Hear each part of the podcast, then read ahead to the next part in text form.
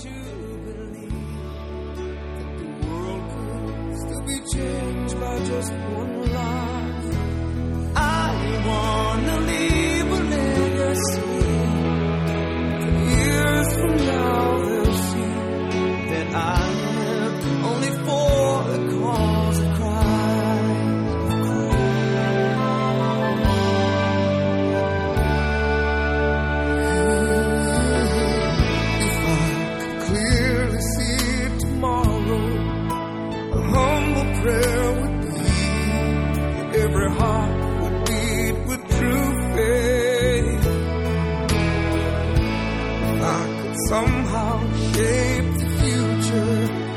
I would hope and pray. I'd touch lives by the way I live today. Hey everyone, this is Steve Donahue with another episode of Legacy Podcast, helping you build your legacy. This episode is going to be a recording of a message that I preached to the church in which I pastor, Mount Tabor Baptist Church, from 1 John chapter 1.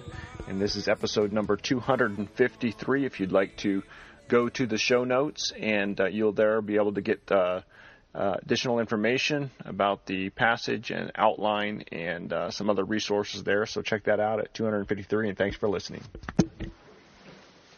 How many of you all like to take tests? Probably not very many of us. I have a, a little secret to tell you. I failed my first driving test. now, some of you are probably saying, well, that's not a surprise. uh, but others of you are saying, oh, what a shame. But, uh, of course, that was many years ago. And um, believe it or not, the thing that got me was that I sped in my driver's test. Uh, I didn't know what the speed limit was. I should have known. But I went over the speed limit. That's an automatic failure. So uh, I didn't pass the test. You know, one of the good things about taking tests, though, is that if you actually pass the test or you do well on the test, it gives you some encouragement. It gives you some hope. And the reality of it is, in the scriptures, that we are told to test ourselves. In fact, in uh, 2 Corinthians chapter 13, verse 5, it says, Examine yourselves as to whether you are in the faith. Test yourselves. Do you not know yourself that Jesus Christ is in you, unless indeed you are disqualified? That's what 1 John is all about. He is writing to believers, and in the process of writing to believers, he's giving them a series of tests to determine whether or not you are genuinely in the faith, to test whether or not you are indeed in fellowship with the Lord. The key verse of the entire letter is found in 1 John chapter 5 verse 13 when it says this, "These things I have written to you who believe in the name of the Son of God." So he's writing to believers. They believe in the name of the Son of God that you may know that you have eternal life and that you may continue to believe in the name of the Son of God. So he's writing to believers to give them encouragement about the assurance of their salvation. So how do we how do we gain that encouragement? How do we gain that assurance of our salvation? Well, he actually, it's kind of hard to sometimes break down the letter because he repeats some themes over again. But the way that I have analyzed there, the best way that I have come to is that there are really five cycles of tests that he gives us in this letter to determine uh, whether or not we are genuinely in fellowship and to give us that assurance of eternal life. Each one consists of a doctrinal test and then a, an action test or a, a moral test. And with each one is passed, we gain confidence in our salvation. We gain confidence that we are indeed destined for eternal life. The salvation of a believer is secure because it is in Christ, but that does not mean that our assurance is always secure. In other words, there are times at which we doubt whether or not we're genuinely saved when we're walking outside of the faith. One, one uh, great uh, catechism of the faith says it this way True believers may have the assurance of their salvation diverse ways shaken, diminished, and intermitted, as by negligence in the persevering of it, by falling into some special sin which woundeth the conscience and grieveth the spirit, by some sudden or vehement temptation, by God's withdrawing the light of his countenance and suffering even such as fear him to walk in darkness and to have no light. Yet are they never utterly destitute of that seed of God and that life of faith, that love of Christ and the brethren, that sincerity of heart, the conscience of duty, out of which by the operation of the Spirit his assurance may in due time be revived. and by the which, in the meantime, they are supported from utter despair. Now, I wish we talked like that today. Of course, we don't. That was back uh, 400 years ago when they spoke better English. But the idea behind that is that we have this uh, confidence in our salvation based upon the way in which we conduct our life. That gives us a confidence. We believe certain things and we live out certain things, and the combination of those two things give us that assurance. And so, what we're going to do today is we're going to look at the first part of the first cycle, and that is the doctrinal statement. What are we to believe concerning a couple of things that give us the proper assurance of our salvation. The first thing is this Do you believe in the reality of the incarnation?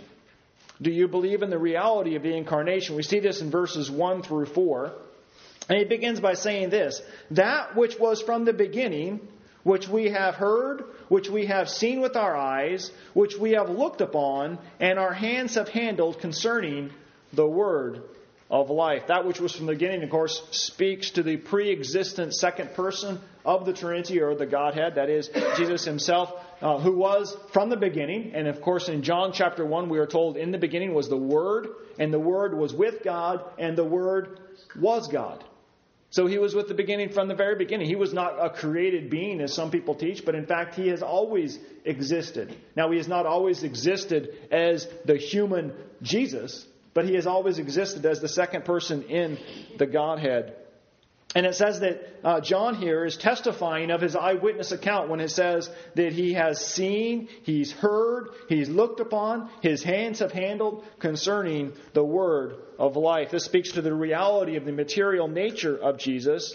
And notice the increasing aspect of these. You might hear something, but not exactly sure what it is that you hear. But when you hear something and see something, it gives some more validity. But when you hear something, see something, and then look upon something or gaze upon something, it gives you even more certainty. And then finally, if you see something, hear something, uh, hold on to it, grasp it, there is no doubt about what it is that you are seeing. And so it is here in this case. Now, John was probably writing to a a group that um, later be called uh, the uh, Docetists. And the Docetists denied that Jesus actually came in the flesh, but that he only appeared to be in the flesh, that he didn't really possess the human material body that we all possess. And the word uh, Docetus comes from the Greek word dokeo, which means to seem or to think. No, they just he seemed to be in the flesh, but was not really there. And of course, John is particularly pointing out no, he did indeed come in the flesh. I felt him, I saw him, I heard him, uh, all the aspects of that he was able to understand. And then it says, concerning the word of life. This reminds us of Peter's words uh, when he said to Jesus, Where shall we go? You have the words of eternal life. And again in John's gospel, where it tells us Jesus is the way, the truth, and the life, and no man comes to the Father except through him. And then he goes on in verse 2 and he reiterates the same thing as what he's been talking about. He says, The life was manifested. And as we see him, uh, his life is manifested. We have seen, we bear witness, and we declare to you that eternal life which was with the Father and was manifested to us. And then also we see in verse 3 that which we have seen and heard and declared. Do you see the repetition there? I, have mentioned this before, and hopefully by now, by the many times I have repeated it, that anytime you see repetition in the Scripture, it's a good thing that that is the point, right? That's what he's trying to say. And so, in fact, what we find John saying in verse 1, in verse 2, and in verse 3, he's saying, Look, I was an eyewitness to who Jesus was. I felt him. I saw him. He was manifested to me. It was an eyewitness encounter of him. And so, indeed, we can believe that he was incarnate. Uh, eternal life, which was with the Father and is manifested to us. Here again, we are told the pre incarnate Christ was with the Father in eternity past and was made manifest or made clear when he became man. And it says that the reason that he is writing these things and the reason that we can have hope in the midst of this belief of the incarnation in verse 4 and these things we write to you that your joy may be full. Earlier in verse 3, he says, so that we may have fellowship one with another, and our fellowship is with God. So it's this idea that we will have confidence in the fellowship of God when we believe in these things, and that that confidence in our fellowship with God and with one another will give us a joy in our relationship with Him. How often do you believe something because somebody who was actually there as an eyewitness told you about it? Maybe it's something like this where you you uh, hear uh, this doesn't happen with fish stories. Okay, fish stories are always exaggerated. We know someone goes fishing. Oh yeah, I caught, caught a huge one. You know, I had one on the line. It was probably 20, 30 pounds. You know, never brought it in, but you know, those are fish stories. What I'm talking about is like when someone sees a car wreck. And you say, yeah, on the way to Charlottesville, I saw this car wreck. You know, oh, really? What was it like? And they describe it. And you believe it. Why? Because they saw it. It was an eyewitness testimonial account. Now, the, the reality of it is, we do not now see Jesus, do we? He's in heaven. He's sitting at the right hand of God, ruling and reigning, interceding for us. So we do not now see him, but we do have the testimony, the written down eyewitness account of those who did see him. And we can hang our hat on that and we can believe that. John chapter 20, verse 29, Jesus said to him, Thomas, because you have seen me, you have believed. Blessed are those who have not seen and yet do believe. It's talking about us. We don't see him but we do believe. And Jesus said, Blessed are those who do this. We are blessed who believe even though we do not see because we can be partakers in the same unity with Christ and so be assured of eternal life.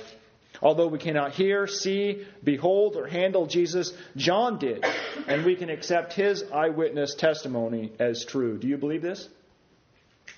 You know you believe if it brings you joy. That's what it says. We have fellowship with Him. We believe that we can have fellowship with Him, just as John was able to have fellowship with Him because he lived as a human being and now is ascended into heaven, and he believes that. And so we, by uniting with his belief in that reality, we can now have fellowship, and because of that fellowship, we can have joy. That's how you know if you truly believe, if you have joy based upon this reality. Secondly, do you believe in the reality of sin? Do you believe in the reality of sin. We see this uh, occurring beginning in verse 5 when it says, This is the message which we have heard from him and declare to you that God is light, and in him is no darkness at all. So the first thing that we have to understand about sin is that there is absolutely no sin with God. That's the idea of Him being perfectly light, and in Him is no darkness at all. Darkness, of course, in the Scriptures carries the idea of being associated with evil. Bad things happen at night. That's why you tell your kids, you know, get home before dark, right? Um, we, we don't want them, because bad things happen at dark. But He is perfect light. There is no aspect of darkness within Him. And so the standard of righteousness is perfection. One of the problems that people have today is that we we lessen the standard. They say that, well, I'm not a sinner because, I mean, look, I'm better than so and so. That's not the standard. So and so is not our standard. The standard is the perfect, righteous, holy goodness of God. And so, what does it say in verse 5? This is the message we have heard from him and declare to you that God is light, and in him is no darkness at all. And then, what John does is he, he gives us several different conditions to understand whether or not we are understanding sin properly. And the first one is this If we say, verse 6, that we have fellowship with Him and walk in darkness, we lie and do not practice the truth. In other words, if we say that we're a Christian, we say that we're in fellowship with God, that we that we're right with God, you know, you and God, we're you know we're we're one, we're doing good, but then we're living like a sinner. What's it saying? That we're lying. We're not living the truth. What fellowship does light have with darkness? You cannot live as a sinner and expect to have the fellowship with God. Have you ever been in the circumstances of known, unconfessed sin and then tried to read your Bible or pray? It's hard, isn't it? You don't really want to. Why? Because you're out of fellowship with God. Not that you have lost your salvation, but that you're out of fellowship. And there is a difference. Now, when you get in a fight with your spouse, now I don't ever fight with my spouse, um, but um, some of you probably do. And, and when you fight with your spouse, um, there's a there's a tension there, isn't there? And it seems like your your intimacy, your fellowship is is broke. Now that doesn't mean your marriage is over. It just means that there's a fellowship that's broke. There's an intimacy that is torn apart. And that's the way it is with us and God. When, when we sin, when we're involved, even though we are believers and we involve ourselves in darkness, we involve ourselves in sin, it does not mean that our relationship with God is destroyed. It just means that it's severed. There's a, a tension there. There's a lack of intimacy. And that's what he's saying here in verse 6. Verse 7 gives us another condition. But if we walk in the light, as he is in the light, we have fellowship with one another, and the blood of Jesus Christ, his Son, cleanses us from all sin. Now, isn't that interesting, the relationship there? He says if we walk in the light, he gives us fellowship with one another, and he cleanses us from all sin. Well, if we're walking in the light, how do we still have sin? Well, he takes care of that uh, momentarily as well. When we're walking in accordance with the truth and the revealed will of God, our fellowship with God is not hindered, and we experience the kind of communion with Him that we should. Verse 8 gives us the third condition. And it says, If we say that we have no sin, we deceive ourselves, and the truth is not in us. Now, there are some who teach that Christians, once they become a Christian, can no longer sin. It's called sinless perfectionism. Now, this is not true. In fact, they are often becoming Christians. Uh, you become more and more aware of your sin. At least that's the way it was with me. Uh, before I became a Christian, I thought it was pretty good. Once I became a Christian, I looked at the scriptures and said, "Whoa, I have a, a far way to go." And uh, very often, that is the case. That's why Paul is able to say that he is the chief of sinners. He understands his sin, and so we deceive ourselves if we say that we have no sin. You know, we sin daily. Uh, we sin by the things that we do, the things that we don't do, the things that we say, the things that we don't say. We sin by omission, we sin by commission. There's all kinds of ways in which we sin. We sin in ways we don't even realize we're sinning. We sin each day. And to say that we are without sin is to deceive ourselves, and the truth is not in us. Verse, uh, verse 4, or uh, verse 9 gives us the fourth condition. It says, If we confess our sins, he is faithful and just to forgive us our sins and to cleanse us from all unrighteousness. You know, we should daily be involved in the confession of our sins. Confession means to say the same thing about our sin that God says. God says something's wrong, we agree with Him and say, Yes, it is wrong. I confess before you that it is wrong. We do not need to go to some clergy to confess our sins, but we can, through the blood of Christ and through His intercession, go directly to God to confess our sins. We should not confess our sins generally, saying, Yes, I'm a sinner, but we should confess our sins particularly, particularly. In other words, we should confess each day our particular sins against Him, and we should do that regularly. Notice the forgiveness is not based upon our character, but is based upon the character of Christ. It says, if we confess our sins, He is, he is faithful and just to forgive us our sins and to cleanse us from all unrighteousness.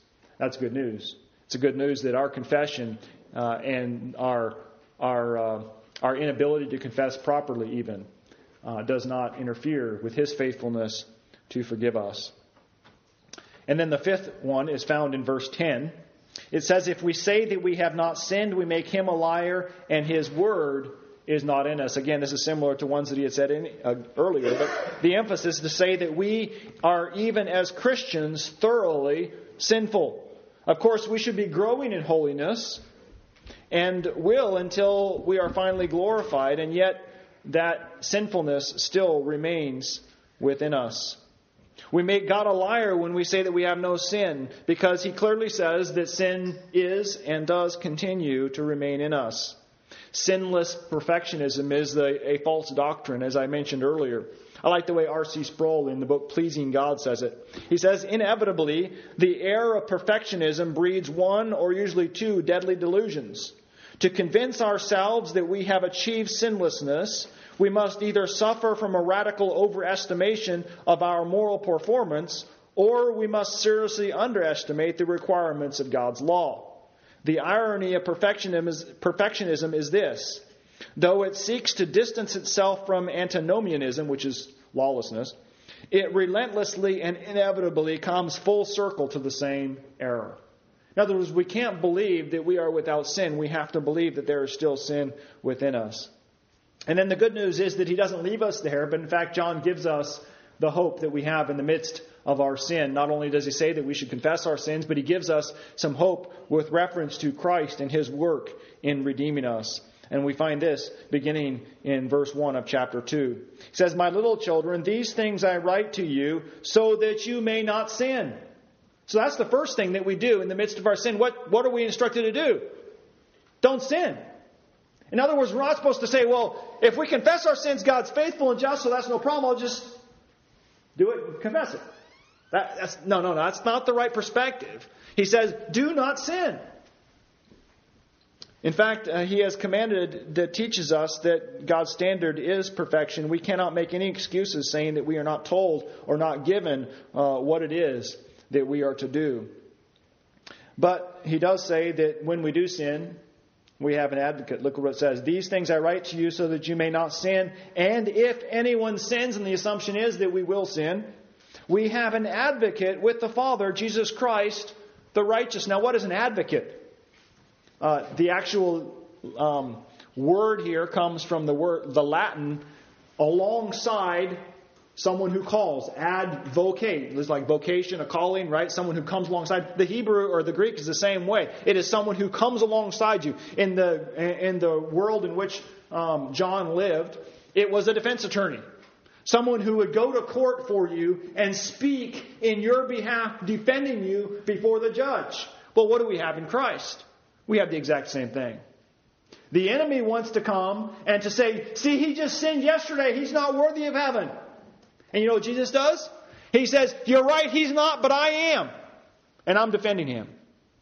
And so we have a defense attorney, we have an advocate for us in the midst of our sin.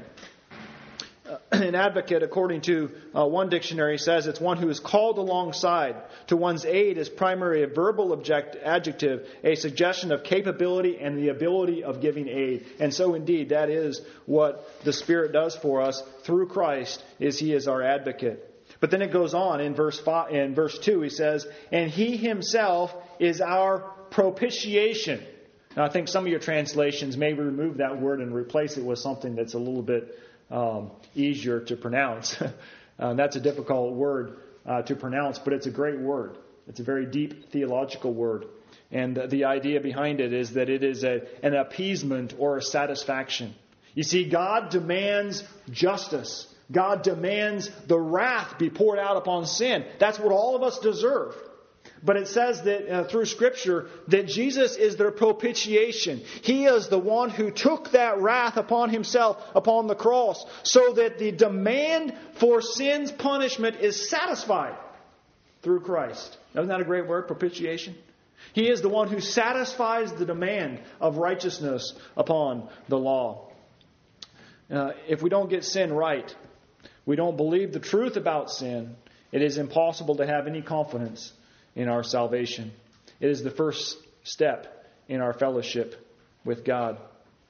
You know, back in um, back in junior high and high school, some of you probably uh, maybe recall doing this, especially if you were a, a young man and you were trying to uh, date a girl. Uh, you would uh, get her phone number, and the first thing you'd do is you'd go home and you'd try to make a phone call, right? But it usually went like this. You had the phone number, and this is, of course, back when you actually had dial phones. You know, you didn't have cell phones. Of course, nowadays we probably just text them, right? Right. But uh, this was back when you actually had to call them up. And this is the way it typically went, right? You had the phone, you get the phone, and you dial the number, and you hang up. You're like, oh, I just can't do it. All right, I'm not ready. you know, and you just you can't you can't quite muster enough strength to actually make the call right? Well, here's the good news. When it comes to fellowship with God, the step that we have, the first step that we have is understanding we can't do it. Understanding that we are sinful in His eyes, but it is only through the propitiation of Christ, it is only through His advocacy, only by Him coming and defending us, even in the midst of our sin, that we can even begin to have fellowship with God. And so we don't need to necessarily be afraid to make the call. What do we do? We call out to Him in grace and say, Father, I have sinned. Remember the story about the publican that comes before uh, Jesus or comes before God in prayer? And you have the Pharisee and the publican. And the Pharisee comes and says, God, I thank you that I'm not like everybody else. Thank you that I, you know, I've lived this way and I've done all these great things and I've, I've uh, been righteous in all that I've done. I thank you I'm not even like this tax collector over here who's a sinner. And what does it say about the tax collector? It says he comes and he beats upon his chest. And he says, Have mercy upon me, a sinner. And what does Jesus say? He says, That one went away justified. That's all that's asked of us. To understand our sin and to come before God and say, God, I am a sinner through and through. I've sinned today. I'll sin tomorrow. Help me. But thank you that you have provided an advocate for me in Christ. There are a couple of errors that we can have when it comes to this. One is that uh, saying that there is no such thing as sin, no such thing as right and wrong. And unfortunately, in our culture today, that's, that, that's, the, that's the phrase everybody says. Well, what may be right for you is not necessarily right for everybody. There are no right and wrong. Well, that's not true. The Bible is very, very clear. God's standard is what it is. The second error that can often occur is that saying that sinless perfectionism is possible. In other words, that once we become a Christian, if we sin ever after that, that's it. We're done. No hope for us after that. That's not true either, is it? And the final error is saying that sinlessness is possible or sinlessness is not possible, so why try? Well, that's not the, that's not the right error either, is it? What is it? The idea is that we are told no longer sin. But if we do sin, we have an advocate with the Father, and uh, He is able to be our propitiation. We should do everything we can within our strength not to sin, but when we do sin, we have an advocate, a propitiation through Christ. Right doctrine of Christ results in the fellowship of eternal life which results in joy. Do you want to have experience fellowship with God? Believe the truth about Jesus. Believe the truth about sin. So if you pass the first test, we'll have uh, several more as we look through 1 John. But I trust that you have. But if not, make today the day that you believe the truth about who Jesus is and the truth about your sin. Let's pray. And I think that it's time we start crying for our nation and bow our heads and pray. If today you lost your life, what would you leave behind? What would the ones around you see? What happened in the dash between your birth and death? What will you do to change your legacy?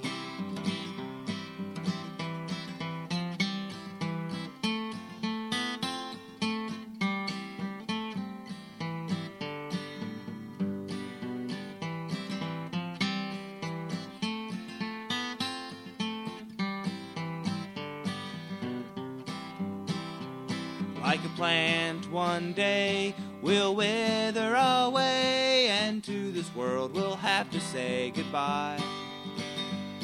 But just like the plant that withers away, we will leave many seeds behind. If today you lost your life, what would you leave behind? What would the ones around you see? What happened in the dash between your birth and death? What will you do to change your legacy?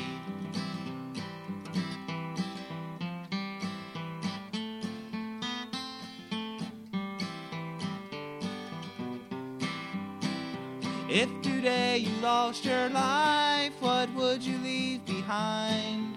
What would the ones around you see? What happened in the dash between your birth and death? What will you do to change your legacy? What will you do to change your legacy?